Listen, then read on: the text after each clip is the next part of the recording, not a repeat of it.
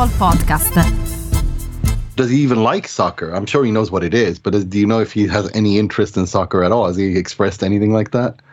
You know, he does. He likes it a little bit, but he's not. He, I mean, obviously, golf is much more his passion. Um, mm. I wouldn't say he is is, is an avid soccer um, cultural fan by, by any stretch of the imagination, but you know, he is someone who who at least um, understands sports and, and does like sports. So um, we've had brief discussions about. He knows I'm here. As a matter of fact, I speak to him almost yeah. every day from Italy. Um, he called me once when you know when I was in the stadium, so it was sort of loud and uh, you know, but but so but I wouldn't say. Wait, wait. Uh, you're you're in the stadium. You're you're at the stadium. Uh, Spal's playing a Serie B game, and the former president Donald Trump calls you.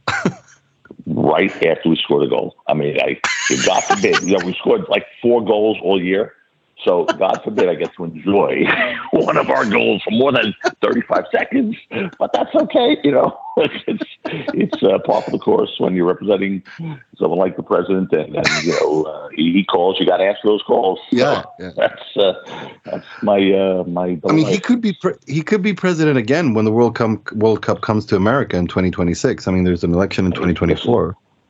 Anyone is stupid enough to rule him out because honestly, I never thought he could win the first election. I was like, Are you kidding mm-hmm. me? And you know, there he was. So you just you just don't know. Um, you just don't know. And uh, with him, it's it's something again that's always there's always he, he he's like a different level when it comes to surprises, and he's still got a, a massive you know support base out there.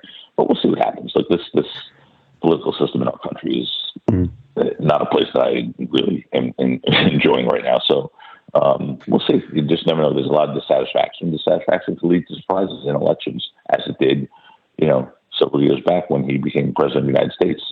Mm. Without any political experience whatsoever. No, no, of course, of course. But um, I mean, you know, like you said, he's he could surprise you, and and you know, given that my team, the club that I support, Inter, are a Chinese company, Suning, they're not doing too well with the club. They're not. They're struggling financially and I mean, he could be a maverick. Maybe you can put in a good word, word, and together we can make Inter great again. How about that? you know, if I challenged him and said, you know, you could probably never win anything with Inter, he'd probably then buy into it oh. and show me I was wrong. So that's maybe the move. That's maybe the move. Joe, you got you got a job. you got a job to do now.